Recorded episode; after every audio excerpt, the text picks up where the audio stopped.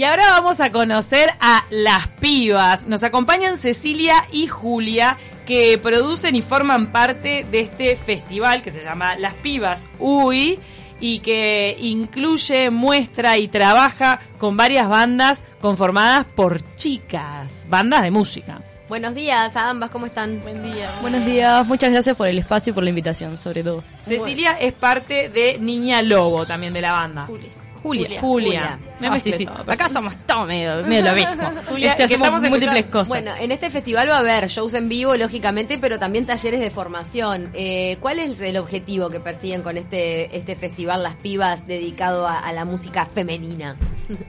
Bueno, eh, esta idea viene un poco de, de- surge en un viaje que yo hice a Barcelona este año en, en febrero, en enero, y, mm, y bueno, me encontré con un colectivo de chicas allá eh, laburando en este mismo formato en el que estamos laburando ahora nosotras, y, y bueno, me encontré con un espacio muy copado donde, a ver, la problemática es la misma de siempre, ¿no? Y ustedes lo deben saber también, eh, lo deben vivir también en, en carne propia, que es, bueno, somos mujeres, estamos acá, estamos en la industria de la música, estamos haciendo arte, estamos arriba del escenario, estamos abajo del escenario, estamos produciendo, estamos haciendo sonido, estamos tocando, estamos cantando y nos encontramos nada, con la realidad que es este que se cae de maduro, que es que no existe la igualdad en, es- en estos en estos ámbitos y en muchos más obviamente, pero bueno, este es el que nos toca a nosotros. Ustedes lo encontraron especialmente machista, el mundo del rock, de la música. Sí. Exactamente.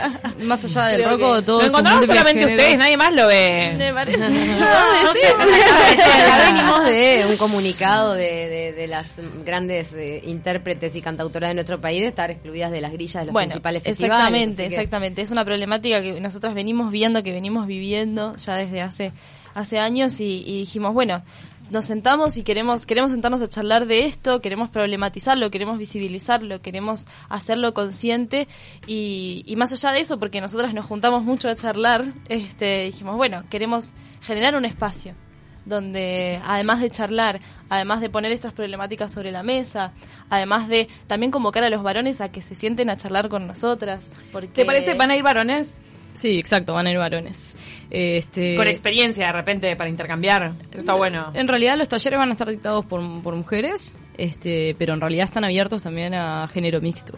¿Sabes lo que me, me- me genera eh, pensamientos? Gestionar proyectos musicales como nenas. Ah, exacto. Esa es una de las convocatorias. Y en realidad me, me hace pensar en cómo hay muchas gestoras que trabajan con bandas de hombres.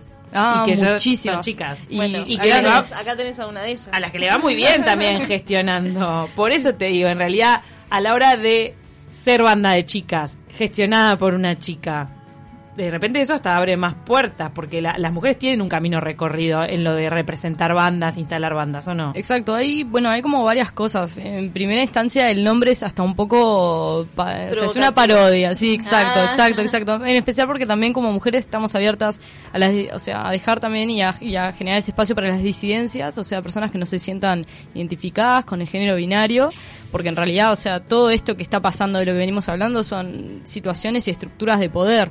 Entonces, si nosotras, como mujeres, eh, tenemos un mejor lugar, no vamos a, re- a replicar ese modelo de poder en excluir a las disidencias. Este también, obviamente, este, este proyecto forma parte también como de la agenda de proyectos que, conformaron este año, por ejemplo, el colectivo Más Músicas, que no queríamos dejar de nombrarlo. Este, y respecto a todo este desafío ¿no? de la gestión siendo mujeres, hay un montón de, cosas súper complejas, porque nos topamos con otro tipo de barreras y otro tipo de, de techos de cristal, en especial en lo que tiene que ver con toma de decisiones y negociaciones, porque vos tenés una banda y tenés que negociar un calle, tenés que negociar condiciones, tenés que negociar un montón de cosas, y eso ahí el primer choque con el que nos encontramos es, ah, pero vos qué sabés, o, o, o, menos, o sea, que te menosprecien por ser mujer cuando en realidad también tenemos distintas sensibilidades y somos, las mujeres por lo general somos muy, muy estratégicas. Este, entonces es, es bastante interesante. En el tema de cómo pararse en la negociación me parece que es fundamental. Es fundamental. Y es, es como, es como lo, lo que más sobresale de ese iceberg gigante también. Entonces está bueno, también lo que pasa es que cuando somos colectivo de pibas y disidencias, también lo que empieza a pasar es otro tipo de cosas que están buenísimas, con, con otro nivel de sensibilidad, por ejemplo, la colaboración, la gestión en red. Empiezan a pasar un montón de cosas de una forma más fácil también, por un tema de em- empático. Claro. Este, y de, de lo vincular en las mujeres que también se, se pone de manifiesto cuando se va a organizar algo que, que requiere la colaboración y ahí está, ¿no? Como visible esa parte de relacionarse. claro, horizontales. Más horizontales, eso es fundamental, no jerárquicas. O sea, sí, obviamente responsables de cada tarea y todo, y una división de roles, pero mucho más horizontal. Entonces también se hace que todo sea mejor. Por ejemplo, Niña Lobo, nosotros somos, o sea, tenemos dos managers mujeres, pero antes de, tener ese vínculo, en realidad éramos una estructura horizontal, división de roles, y bueno, y funcionando así, y así fue que, que funcionó mucho más, más fluido. Este, yo he tenido bandas conformadas por varones, y realmente esto hace una diferencia, el grupo humano. También por un tema empático, de que nos sentamos, nos contamos nuestras experiencias. Cuando entró la última integrante, la tecladista, lo primero que le dijimos fue, bueno, a ver, contanos qué trauma tenés, porque si no, no puedes Sin traumas no. Hay Sin otro traumas tipo no. de, de contenido en los diálogos. Pero bueno, de a poco también nos vamos fusionando. Hoy decíamos un poco en broma que cuando los, los hombres empiecen a exigir estar en las grillas de festivales, así es cuando las cosas realmente van a estar equiparadas. Eh, yendo directo concretamente al festival es el jueves 12 de diciembre. Hoy. Eh, Hoy. O sea, hoy. Hoy. mismo en el hall del Centro Cultural de España y mm, es- eh, la entrada es gratuita. Entonces, primero van a estar los talleres de formación. Exacto. Exacto. Este que decía Camila va desde las 18.30 en adelante, ¿no? El de gestionar proyectos musicales. Sí, y el de Sarmo Cocoa, ah, exacto, Sí. empieza a las 17. A A las las- 17 a 18.30 tenemos el de Sarmo Cocoa de hip hop, eh, feminismos y afrodescendencia. Está buenísimo. O sea que arranca con esa actividad. Arranca con esa actividad. Después de 18.30 a 19.30, aprox, tenemos el, el taller de gestión. Y después a las 20 empieza lo que es la grilla de, Musical. del festival. que Musical. está Niña Chicle, que vino una de, bueno, la vocalista, Claro. eh, Vuelvan las Botijas, Niña Lobo y Se Armó Cocoa, es la grilla que presenta esta noche. Es- Entonces, Ahí vas, Niña Chicle, vuelan los botijas, que son de canelones, eso está buenísimo decirlo también porque Qué vienen buen desde allá. nombre, vuelan los Sí, además está buenísimo porque además es un cantante hombre y todas las instrumentistas mujeres, o sea, también desafiando un poco ese- esa ruptura de esquemas. Después está Niña Lobo y después está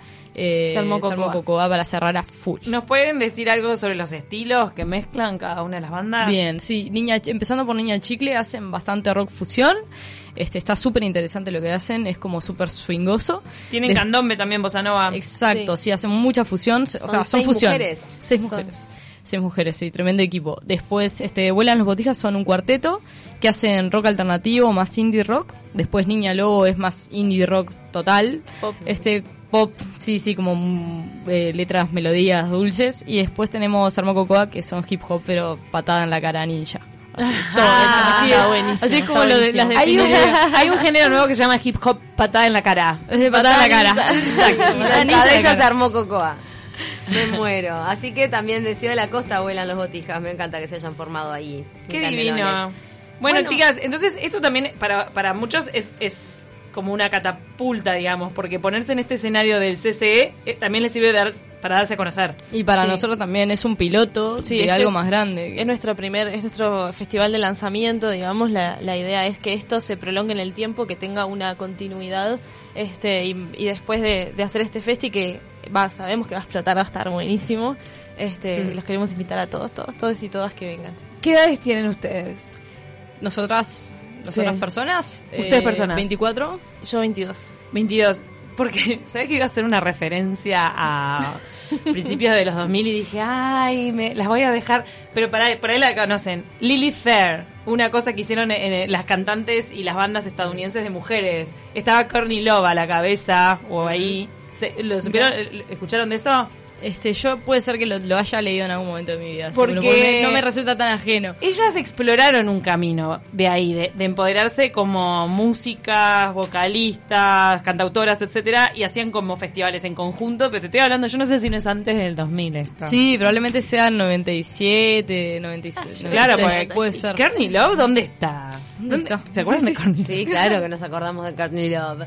Por eso, entonces me acordé de, de- dije, en realidad a ellas les dio efecto, y es más, Y viste que siempre decimos que todo en Uruguay llega tipo 20 años más tarde. Gracias por traer estos festivales femeninos 20 años después, pero le- aquí están. Le surtió efecto y hace poco cumplió como un aniversario esa iniciativa. Entonces, por eso es que me vino a la cabeza porque leí algo de que dijeron, ay, ¿se acuerdan de Lilith? Como, wow, Oh. eh, a ella le fue bien. Me parece que podemos estar ante el inicio de una nueva ola. Esperemos, esperemos. Ojalá en especial también ha- haciendo, juntando a todos los colectivos, sea más música, sea hay otro grupo de disidencias y música. O sea, esto, la idea es hacer algo muy fuerte, pero uniendo y tomándonos, tomando manos. Este, Sí. No es competencia, sino que al contrario, es como Sí. una, es un evento más para la agenda dentro de lo que es derecho Nos y perspectiva pasado- de género. Nos ha pasado de, de estar en contacto y de laburar en red con, con un montón de, de- de colectivos de acá y bueno, y con las pibas de Barcelona que, que ellas este, también están, nos están apoyando y, y estamos laburando en red con ellas, que también eh, ellas están este, ampliando, se está como ampliando esta movida, está en Argentina, está en Francia, está en Ar- ¿Quién España. dice que hagan algo simultáneo en que- algún momento con las posibilidades tecnológicas Bueno, que hay hoy? es la, es, es la idea, es la idea. Estaría Es buenísimo la- que abran pantalla y lo que está pasando en Barcelona, en Buenos Aires, todos los festivales de las pibas. Sí, es la idea, es la idea. Laburar en red y hacerlos cada vez más fuertes y darle para adelante porque, bueno, eh, queremos que, que se hable de esto y queremos que los espacios se empiecen a dar.